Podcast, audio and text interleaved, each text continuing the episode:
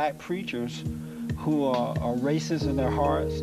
Uh, they, are, they are not called by God, but they've been called by their mama. The Jesse Lee Peterson Show is the only program in existence which deals straight up with black Americans. So-called civil rights leaders want them angry, dumbed down, and demoralized. It's not the leaders that blacks need, but good fathers and mothers.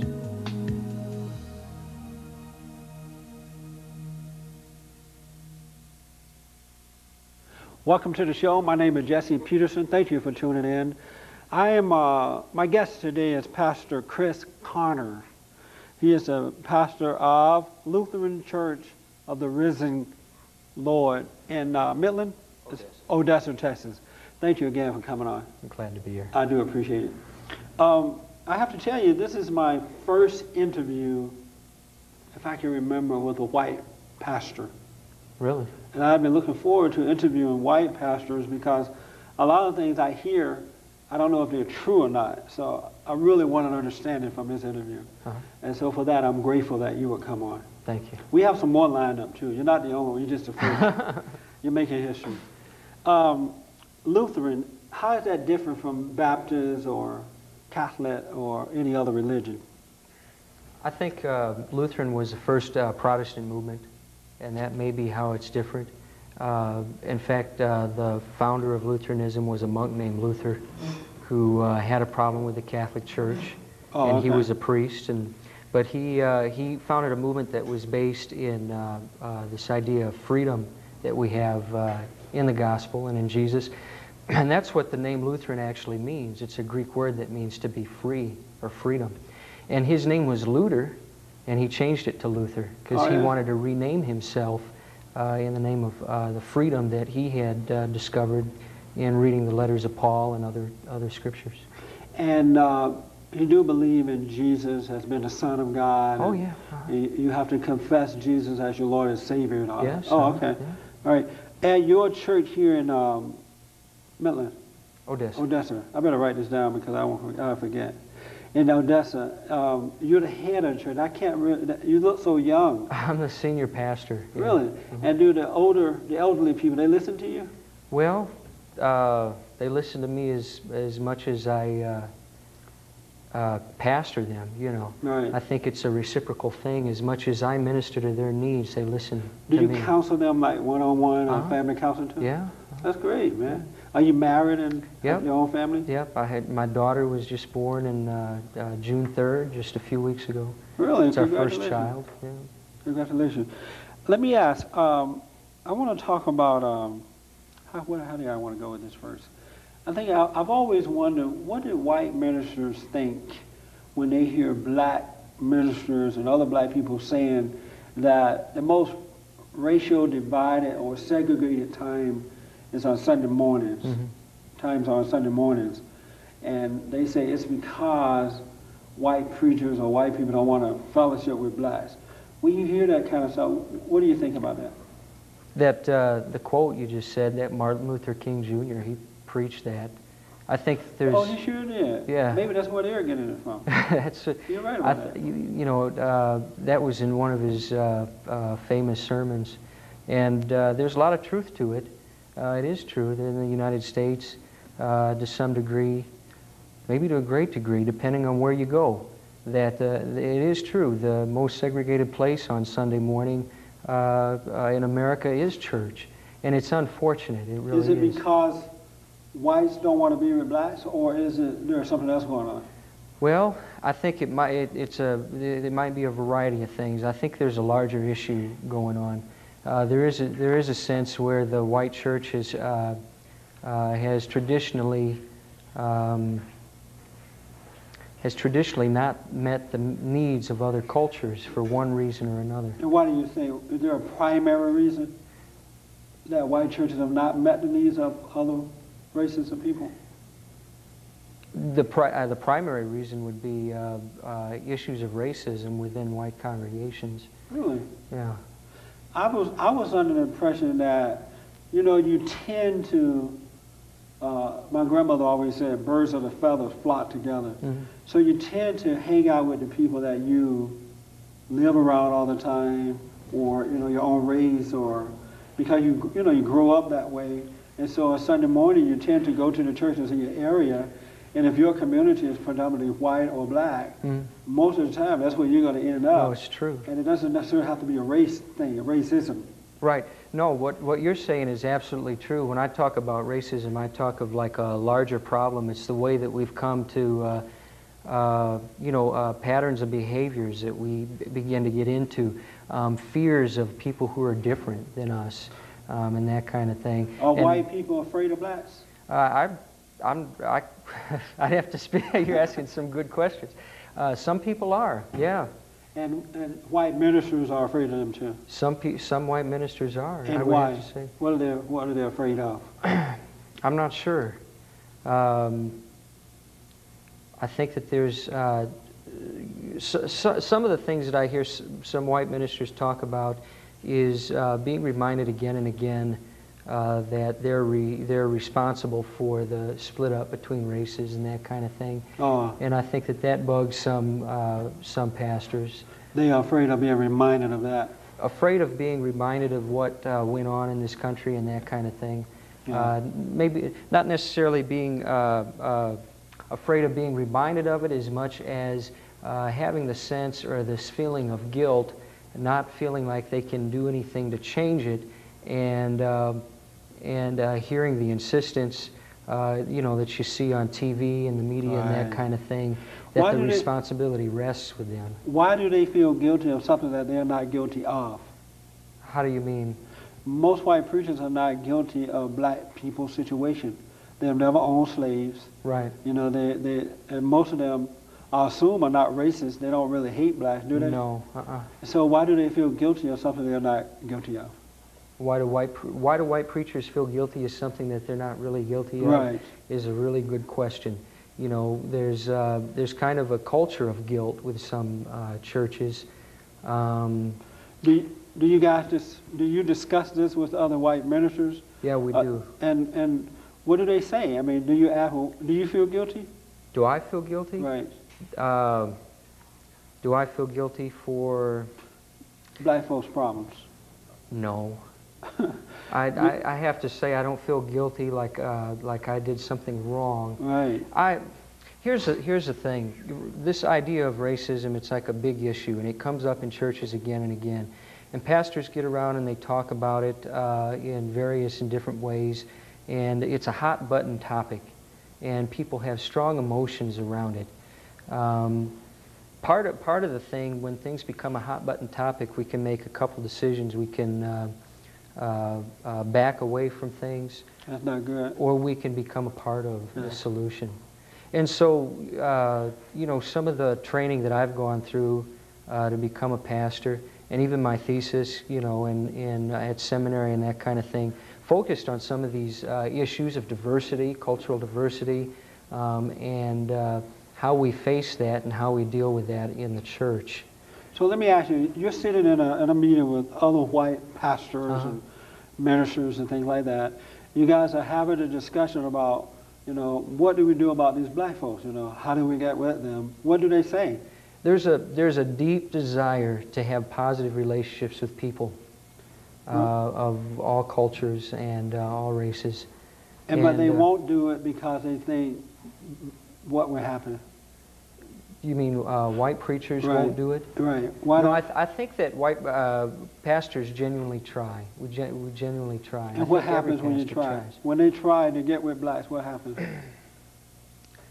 For me, I've you know, it's my ministry's been pretty successful across you have all cultures. races in your church. Uh, of, not the church that I'm at right now, f- for the most part. Yeah, we're a pretty diverse church. Blacks and whites Uh, alike. we have uh, people from other countries, India, and, and Right. uh, But let's go back to a, a, a meeting with white ministers, and they're trying to figure out, you know, what do we do? yeah. You know, and you're saying that some of them do feel guilty, right? Mhm. And they feel guilty because, I'm sorry, wh- why do they feel guilty? I think that they feel guilty because there's this desire to have positive relationships, and for some reason it's not happening. And at a loss as to why is why doesn't it work? do they say why they think it's not happening? No, not necessarily. They don't really It know. It depends on what group that you go to. Right. Okay. Um, I, you know, there's a, it's a, this is a huge issue. I, I, I bet know. That's why I wanted to talk to white ministers to find out what's going on on the other end. I know how black ministers think about it, but I don't really know how white people, white ministers, feel about this race situation. I think that, uh, like uh, in the Lutheran Church, the larger Lutheran body, there's this huge movement of, um, of training for pastors uh, because it's a predominantly white organization, the Lutheran Church.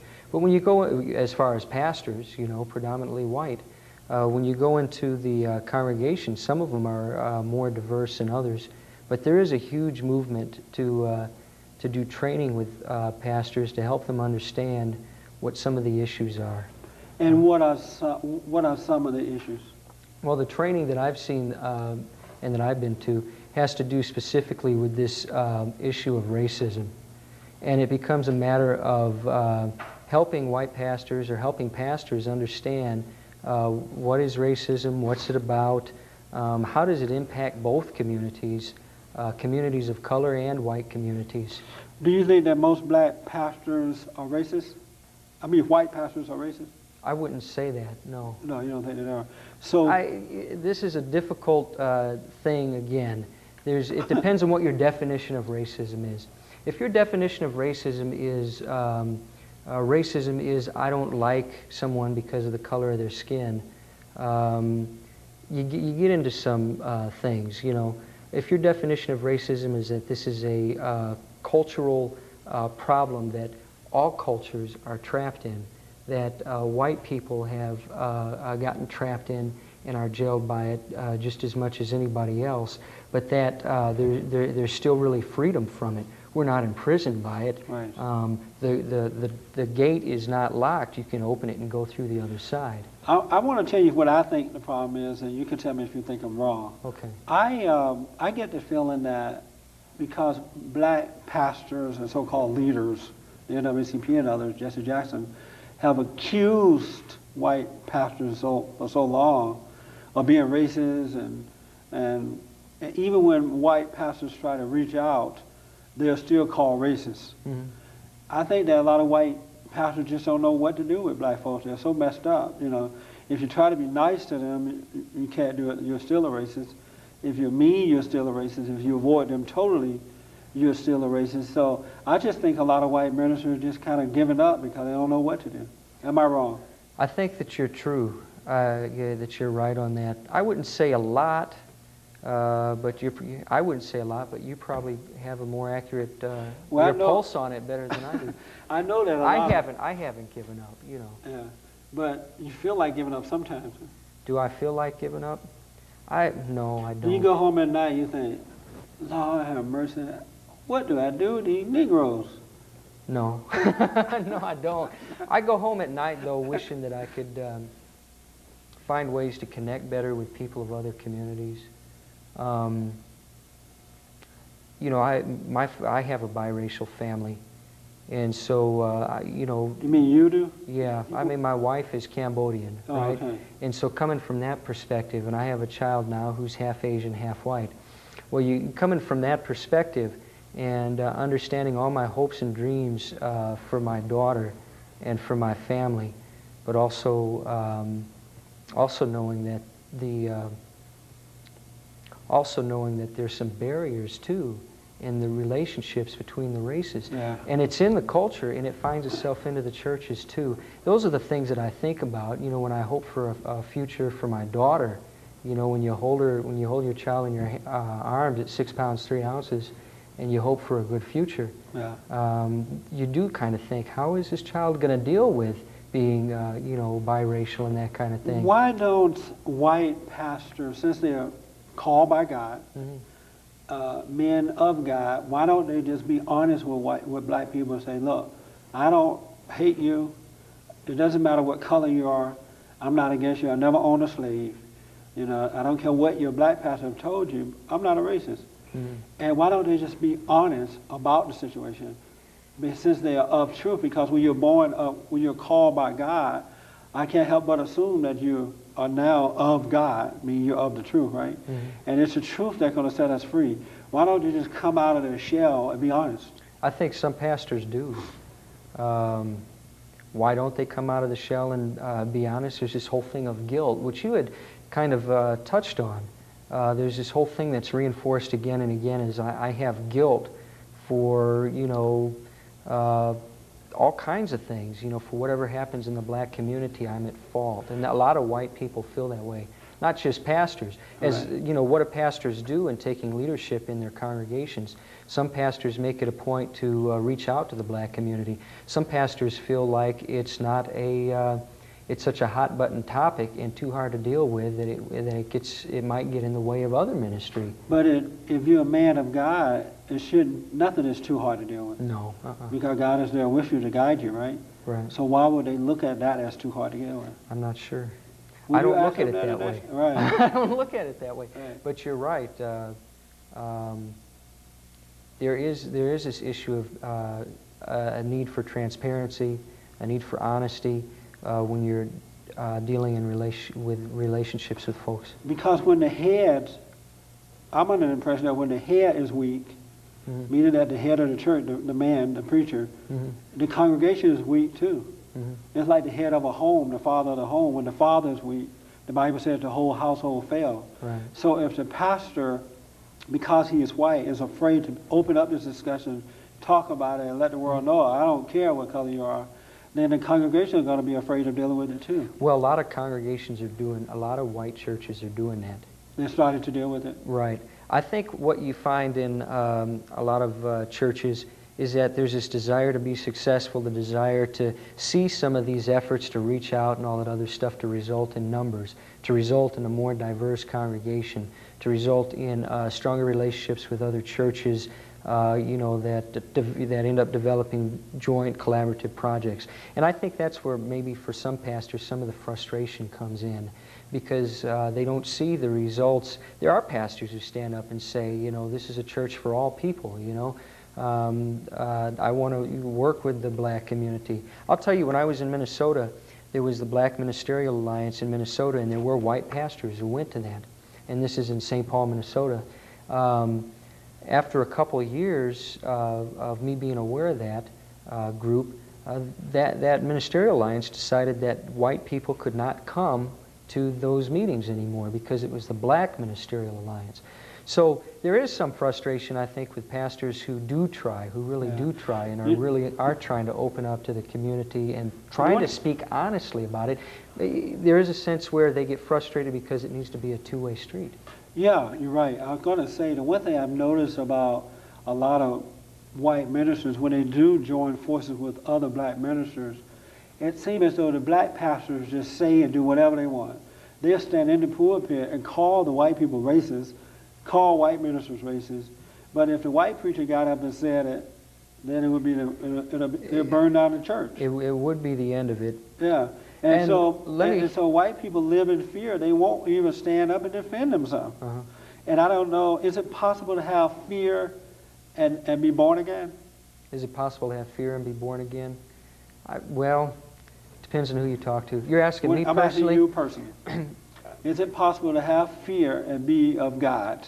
How I how, how I yes or no? how I see it is Yes or no? we're people who have fear. No, no, no. Let me ask, I'm asking the question about salvation because I read in the Bible. Well, I'll let you answer first. Right. Is it possible to be born again and have fear?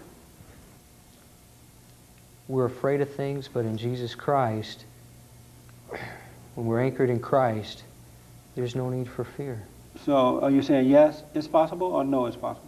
I'm saying I'm, possible. I'm saying that uh, as as Christians, when we walk with God, uh, there's As men and women of God As who are born again, right is it possible to have fear and be born of God?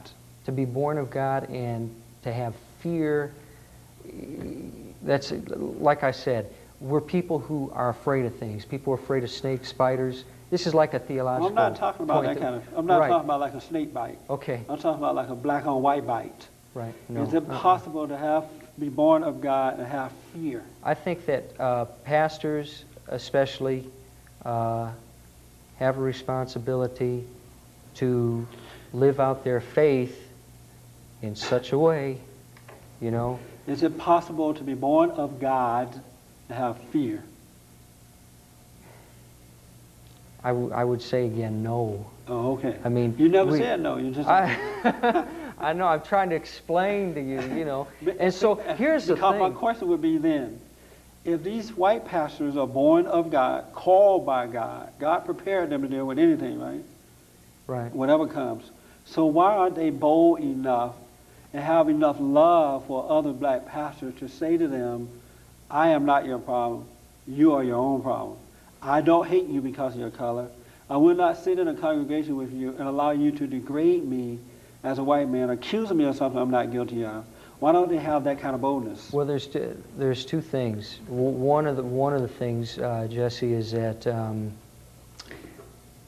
the past there are pastors who are doing that, but the churches that they're serving are all white churches. The people who who uh, would make those accusations aren't sitting in their pews for the most part, Right, right? right. Okay. You're right about that. And and so it, it there, there's not this dialogue that goes on. But they should have it with the people that are making those accusations. Right, who are having those Right. accusations, and there are pastors who do that. I can, one of the, just kind of the interchange that we had just on a matter of theology, there, you know, uh, you know, about uh, this idea of being uh, a Christian, uh, can you have fear if you're uh, born again in Christ and that kind of thing. But the Bible says perfect love cast out fear. Right, perfect love casts out fear. So when you're born again, you're born of perfect love. Right. God love is perfect, right? Right. So when you're born again, He cleanses you of all your unrighteousness, meaning that He takes away the fear, the doubt, the worry, the insecurity, Right, the right. sin nature. Right. So these preacher, these white uh, pastors should be living by that, Right, so that when they run into a black pastor or who is falsely accusing them, they should love that person enough to say, "Look, you need to repent.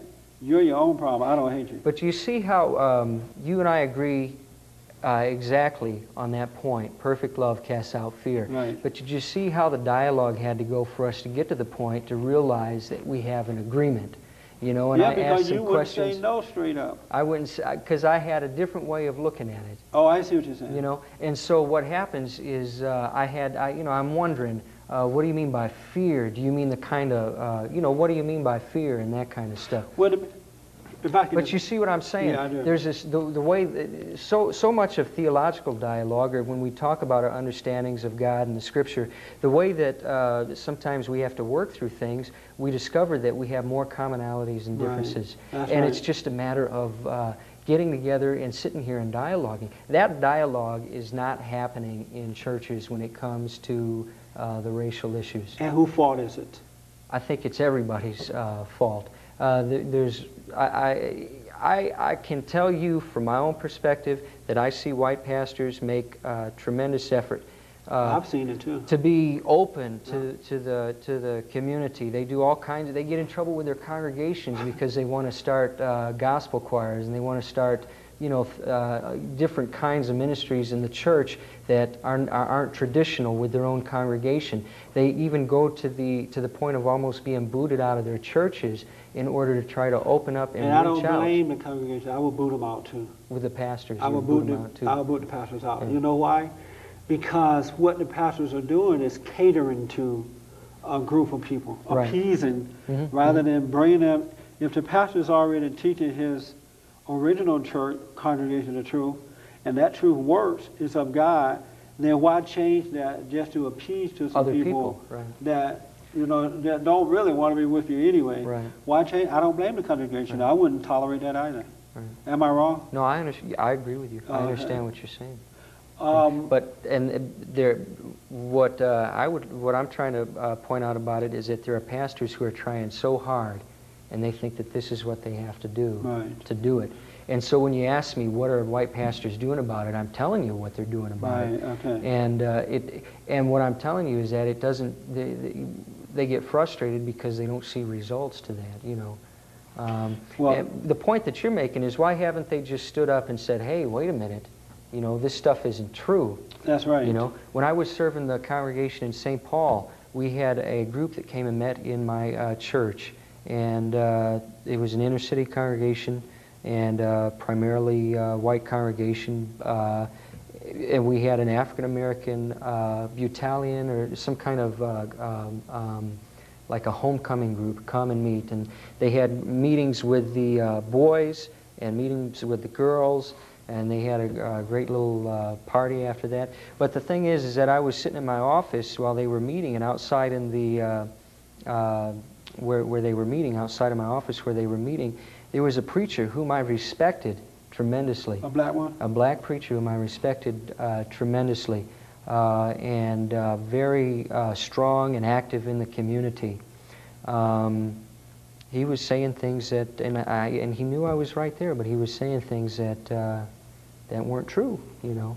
And I just have to, I, I had to call it out to him like it is. You Oh, know, that's, good. You corrected well, I corrected him. There were boys there too, and I said, well, that's not exactly true. Yes. But his message to those boys that day is um, these, uh, and he's a pastor, and what he was teaching those boys that day was um, these uh, uh, white people uh, don't want you to have economic security. Yeah. Look at what's going on on this side of town.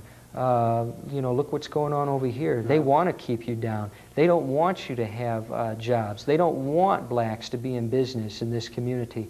And from my perspective and from my uh, participation in the community also, there couldn't be anything further from the That's truth. right. But these very well-respected men uh, in the church uh, were leading their people uh, in that direction. But it goes the other way too. We have 30 seconds left in the program, and I just want to close it out by saying to you and, and to the audience that that experience you had with this particular black preacher Mm-hmm. is typical in the black community. The average black preacher isn't worth a dime. Mm-hmm. He's a racist, he hates white folks, and he's passing that racism down to his black congregation. And I say that to say that it's not the white man's fault, it's not the white preacher's fault, it's the black preacher's fault, and white preachers need to do something about it. Mm-hmm. Thank you so much. I appreciate you coming in. We're out of time.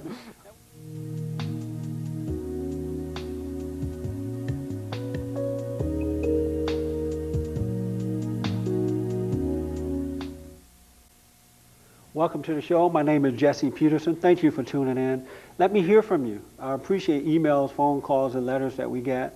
Uh, let me know what you think about this program and other shows that you have seen in the past and will see in the future.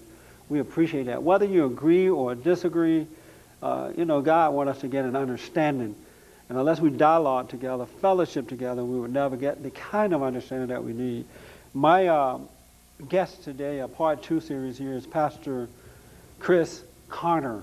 Am I saying that right?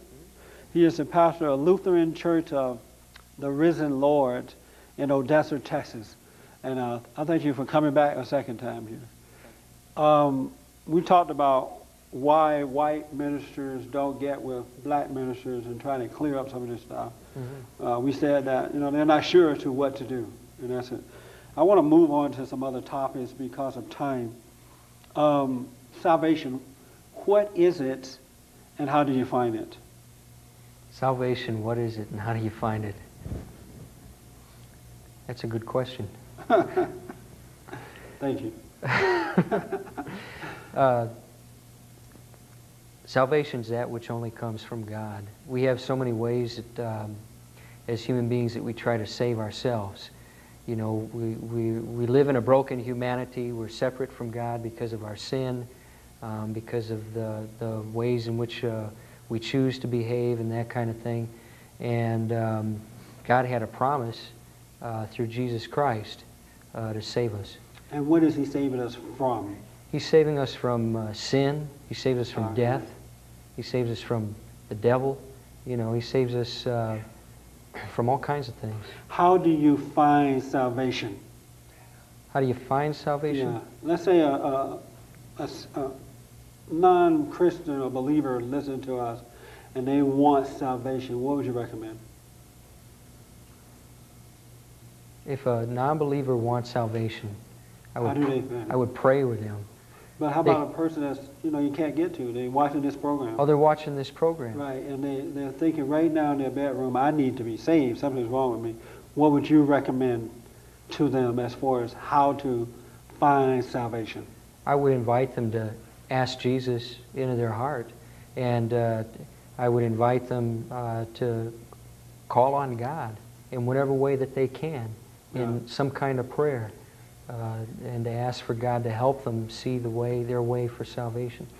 Um, when I'm asked that question, and because I am a minister, I am sometimes asked, I always tell people, well, you need to admit that you're wrong 1st Uh-huh. You need to say, you know, God, I'm wrong. I'm a sinner.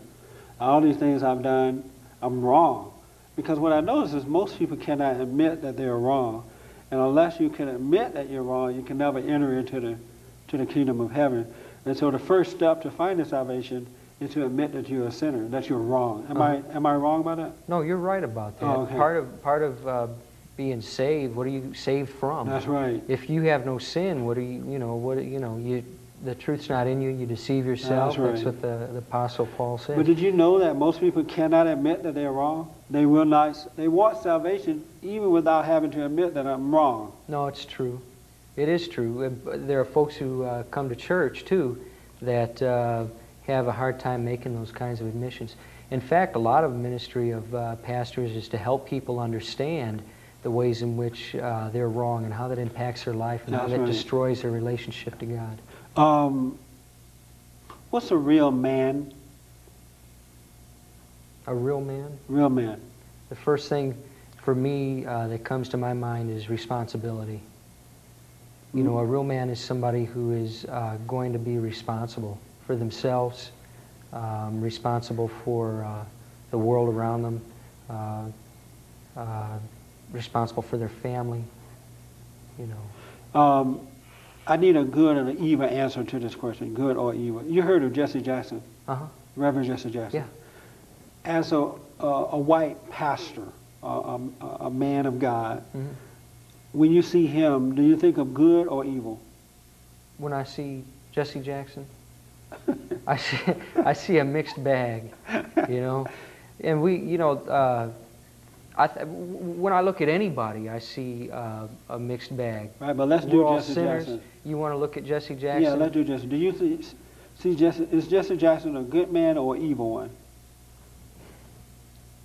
Boy, that's a, it's a hard question. Why? I think, uh, Why is it hard? I think that it's hard because uh, I don't know the man enough to, to be able to say whether he's good or evil. Okay, well, let me give you a few pointers. Okay. Uh, Jesse Jackson cheated on his wife, the Reverend, Uh-huh. and he made a baby in that relationship. Did you know about that? Yes, I did. Is that good or evil? That's evil. Jesse Jackson uh, supports abortion, a woman's rights to have an abortion. Uh, he supports homosexuality. Um, he has managed to divide the races like no other person in history have done. Is that good or evil? That's evil. So would Jesse Jackson be a good man or an evil one? He would be a good uh, evil man. He would be a good evil. Here, here's, here's the deal. When we're looking, when, when I look at a lead, someone who's a leader right, and calls themselves a reverend Yes. and is supposed to be a leader of a church, right. there's a certain standard and there is That's a certain right, judgment. So looking at Jesse Jackson, the person, I choose not to judge him. Looking at Jesse Jackson in his office with the with the title reverend Yes. before him, I would have to use the word evil. Evil. You know, Are you bold enough to say that to your congregation too? Jesse Jackson is an evil man, and here's why. Yeah, I would be. I mean, if it came up in a conversation. well, actually, we have talked about uh, some of the the things uh, uh, some preachers uh, do uh, that that are evil. Is it the responsibility of a pastor to do these things, to point out to the world uh, good and evil? Yes, it is. Because, and, and the reason I ask that too is because I was talking to two young boys earlier, Mhm. earlier taping, and they had not realized that Jesse Jackson has done some of the things that he has done and believe in some of the things he's believed in, like abortion and homosexuality and stuff, right? And so I asked, is he a good man or an evil man? And They said he's good. But when I told them some of his actions, the things he's done, they like, wow, I didn't know that. Mhm. And so if they're not being taught at home about what's really going on, isn't it responsibility of the minister to teach that? To, Yes, it is. To Uh-huh. tell the congregation so they won't be deceived by the world? Yeah. Right. You, are you bold enough to do that? I have. We are. I, I am bold enough to do. Are that. you bold enough to do it with a black congregation as well? Well, I haven't been in a, a pastor of a black congregation. No, but uh, would you have the same courage if you were speaking to either a mixed congregation or all black congregation? Sure. Are you bold enough to speak sure. I think that when you're a pastor and you're in relationship with a congregation, you're given the authority uh, by God to speak the truth in love. That's love. right. And That's so you speak the truth because you love them, and you speak the truth in such a way that they can hear it. That's right. You know, and so we, you know, uh, we talk about these issues, uh, and we do talk about, and I have talked about in my classes and in my congregation, uh, different things that are going on in the world with uh, with certain preachers and pastors and religious leaders, and some of the things that they're leading us Yes. into. For example, I'm part uh, of a our denomination is just struggling right now. The Evangelical Lutheran Church in America, which uh, our congregation uh, has uh, a strained relationship with, uh, because we're speaking the truth in love. This is a denomination uh, that has uh, ELCA, Evangelical Lutheran Church in America, is a, is a denomination that has been uh, pushing uh, same-sex marriage. Right. You know, some of the uh, pushing Yeah. abor- abortion. Do you know their medical plan for pastors pays for abortions, uh, asking no questions? And so uh, I, I'm more than comfortable to ask those questions in my in my context, and our congregation is. And, uh, and our congregation is standing up and asking, why are we supporting, uh, uh, uh, ordaining uh, gay pastors who are not, who, who, are, who are practicing homosexuals? You know, why are we supporting abortion? Why are we? So those are important questions to be asked, and pastors need to need to ask it. The uh, prophets are filled with uh, with stories and with uh, prophecies and and uh, messages from God to the leaders of God's people. You know, in Jeremiah he says, "Woe to you shepherds who mislead and scatter my flock." That's right. You know, Hosea, That's ta- right. Hosea talks about uh, the priests uh, who uh, taught and I uh, taught God as God wasn't. Do you know what I mean? They taught a God that was not God. That's They were teaching a golden calf. And so that's what we kind of get into. And when I look at leaders like uh, Jesse Jackson, and uh, you know, when it comes up in conversations, there is a sense in which uh, in which uh, pastors really need to uh, be willing and open and courageous enough to, to teach their congregations. Why do you think they're not doing it? Who, Most white pastors are not doing it. As far as most white pastors, um, there's this uh, the idea of uh, saying something bad about Jesse Jackson. Uh, for a lot of white pastors, that's just a no-no. Why? You know, because he's a black man, But he's an evil man. right? They don't love black people enough to say, look, this man is wrong for you.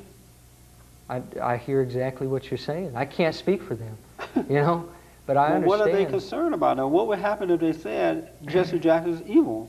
He's not good for not only black people, he's not good for anybody. well, there's uh, What do they think will happen? well, you know, that, that's not politically correct to say, But you can't be political correct and be a preacher. right? Right. And that's what uh, that's what the Bible tells us.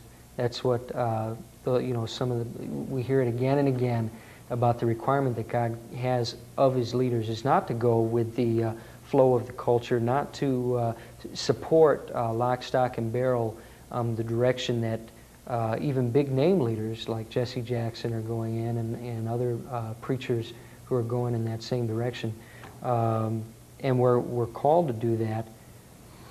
but I think there's a fear also on the uh, recrimination or the uh, consequences that white pastors might face for doing that. Just imagine what would have happened had Jesus had that same fear. Mhm. And where would we be today, you know? Mhm. We, we- Jesus didn't have that fear That's at all. right. I mean, And when, so- when he saw a Pharisee, he called it a Pharisee. that's right. You know, you brood of vipers, you know. That's right. And so, uh, Jesus was strong. When he went into the temple and they were selling things in the temple, he, he overturned some tables. That's right. You know, And so the, the white pastors, because I'm telling you, I'm not, I don't expect that from the black ones anymore. Most of the black preachers are not called by God; they're called by their mama. Mhm. So I don't expect that from them. But I, I expect at this point for white pastors to love black folks enough to tell them the truth, and hope that they would go free. And if they call them a name, I'm called names all the time. I've been called nigger, Uncle Tom, a sellout. I hate women, I hate men, I hate myself, all kind of names, but God put a bubble around me, invisible protective Mhm. bubble, and I'm not moved by what people call me. I just want the truth to get out because that's what set me free. Mhm. White pastors have to love black enough to do the same thing. Mhm. No, I agree with you. because at some point they're going to pay a price for that.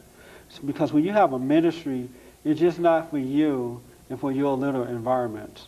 Mhm. It's for the world to see, to hear and see the right way to go. Am I wrong? I think that you're right, and uh, and I believe in what you say that there's a price to be paid if you don't stand up and tell the truth Yes. as a pastor. Um, I mean, there's this accountability thing. You have to have a, you're ultimately accountable to God, That's right. and there's a responsibility to be being called into the ministry, and you're going to be held account for what you say and what you do. Abortion is out of control in this country. Uh-huh. Homosexuals are taking over. Mhm. You know, they're destroying the families. They're setting up their own idea of a family. Uh, I participate in rallies a lot, you know, demonstrating and trying to bring attention to this issue in order to get the awareness of the people Mhm. so that they can get involved. I noticed that a lot of white pastors, again, the black ones don't do it either, but I noticed a lot of white pastors don't get out and make a lot of noise about anything. Mhm. Why is that? Why don't a lot of white pastors get out and make Yeah. a lot of noise about anything? You know, this is Am I right about that though? Or am I wrong? no. You're you're a little bit wrong.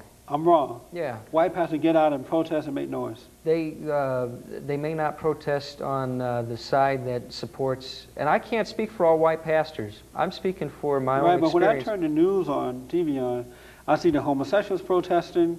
I see the abortion people protesting Mhm. because they want to destroy their family, right? yeah, And I see a few Christians get out there to try and do something about it. But rarely do I see, if any time, I see ministers bringing their flocks out, saying, come on, let's go out and shine some light into this situation. right. Why is that? I- oh, am I wrong again? I think that I hear what you're saying. What I mean when I said that you're wrong, I see a lot of, uh, and I come from the Lutheran Church of uh, uh, Risen Lord, and so I'm, I'm speaking from that perspective. Uh, and in the denomination that we are at this point loosely affiliated with, uh, what, I, what I am seeing are uh, uh, the folks who are going out and making some noise are making some noise on the wrong side of the issues from our perspective Yeah, you're at our right. congregation. You're right. But So, we want to get them on the right you side. want to, we have to get them on the other side, But they're not going to do it if the pastors don't lead them. and you're, there are reasons. There's reasons for it. And speaking from a denominational perspective, uh, which we need to get out of, because, Right. because there's so much fear attached to it. Yes, uh, the reason why a lot of these pastors aren't doing it is because they're afraid of what uh, their their head pastor of their district is going to do to them. So if fear again. fear, hmm So you can't love the world and love God too. no. You know, because you got to let one go. If you're afraid Well, of you what can't, you can't serve two masters. That's I think we're called to love the well, when you're on world the side of in God, the same way that God loves us. that's right. When you're on Okay. His side, you will. And so when you're on His side, you'll go out and do what's right, and it doesn't matter what your minister or anyone else is going to say about Right. it. You can't help yourself. Right. That's not happening. It's unfortunately it's not. And why? Uh, cowardice. I don't know. Weakness. I'm not sure why. Isn't that amazing? I've been. I have been uh, distraught in uh, in some of the issues that you brought up, like abortion.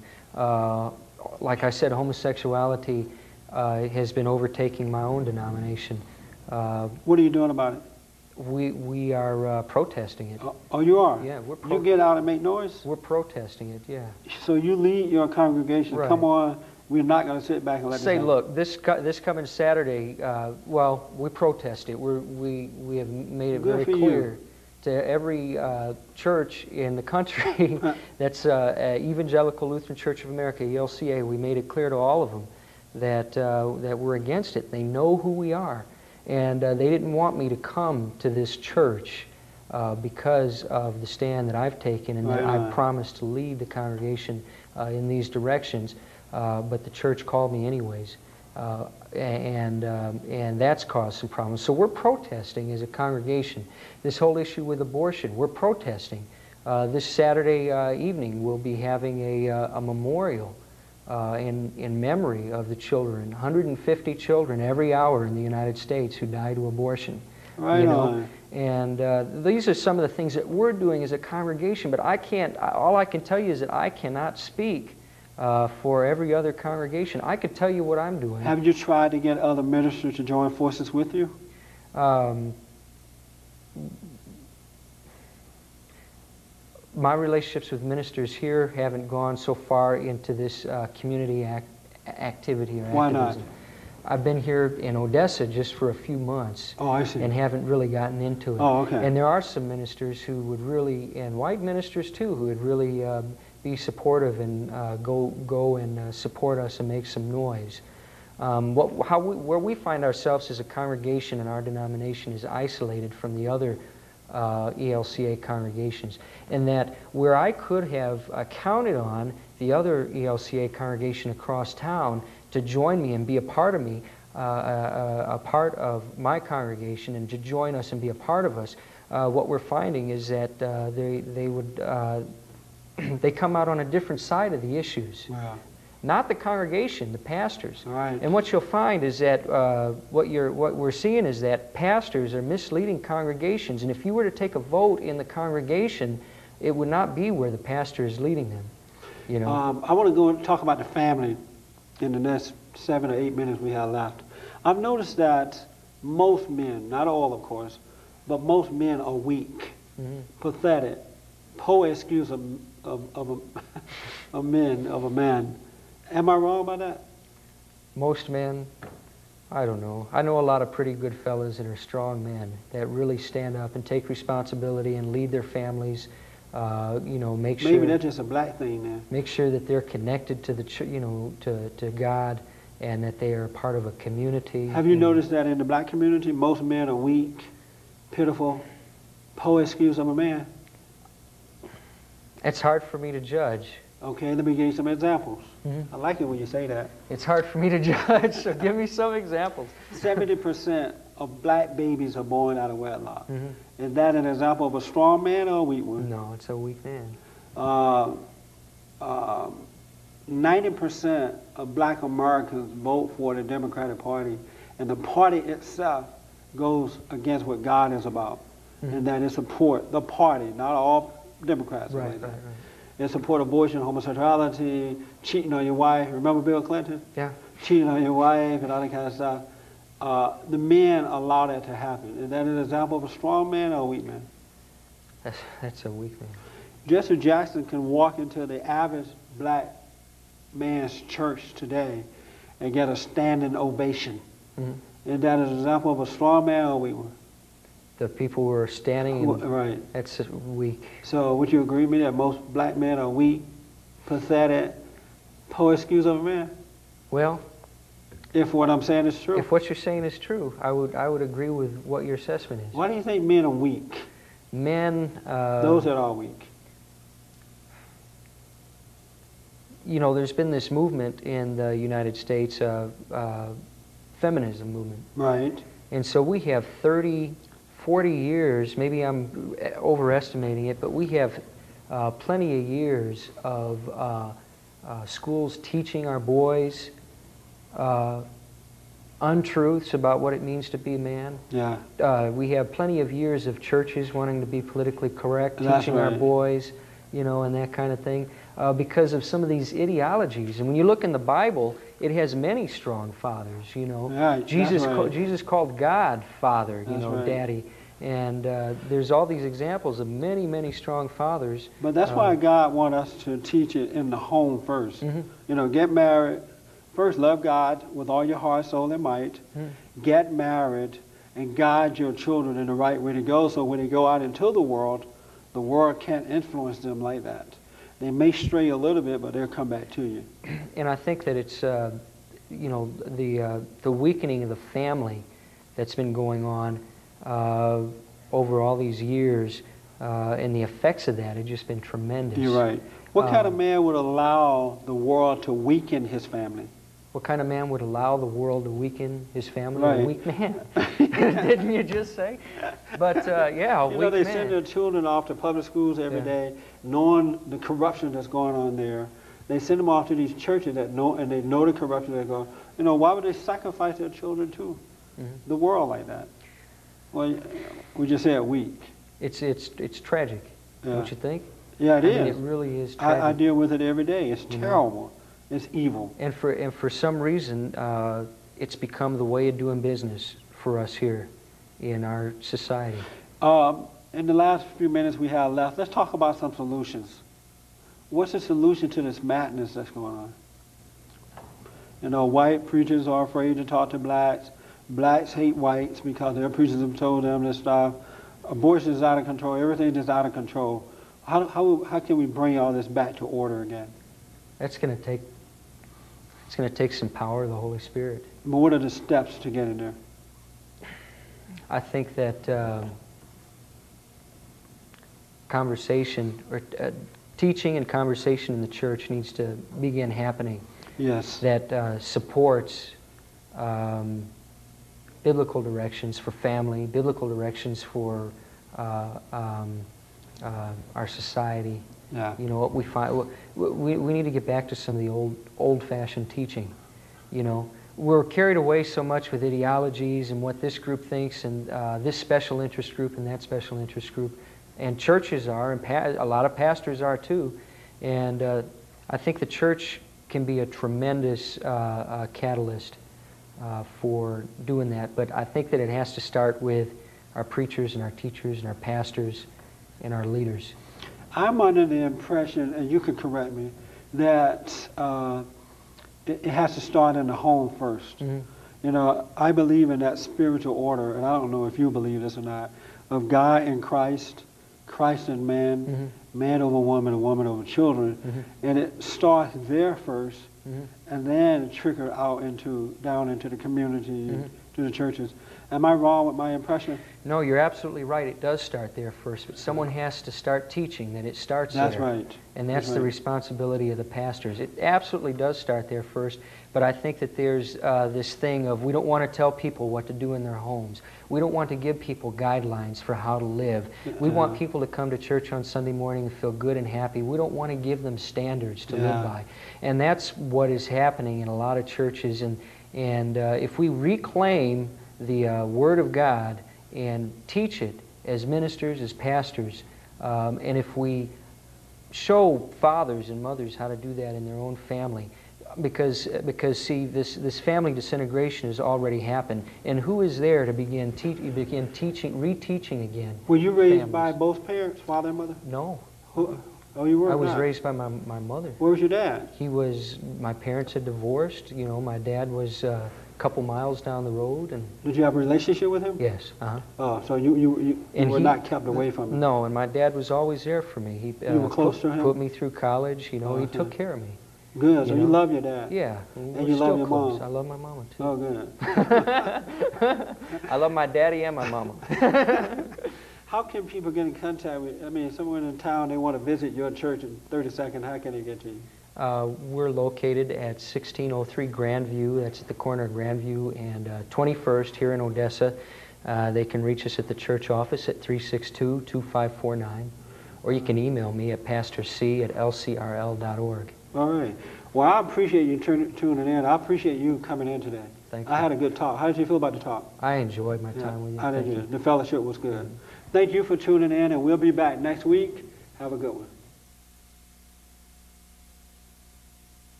It's done.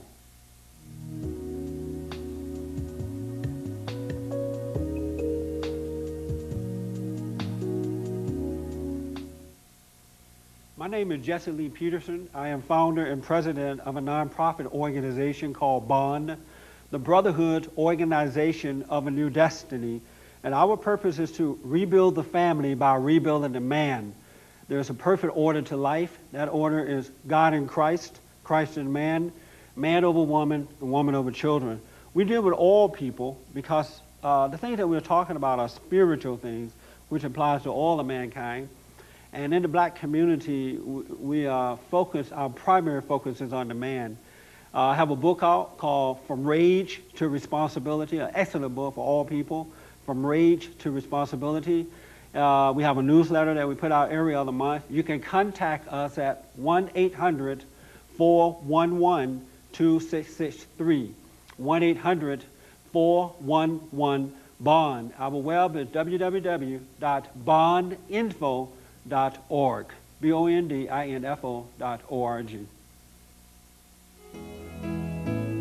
For an audio or video copy of this program, please call or write the address on the screen. Please include the program number when ordering.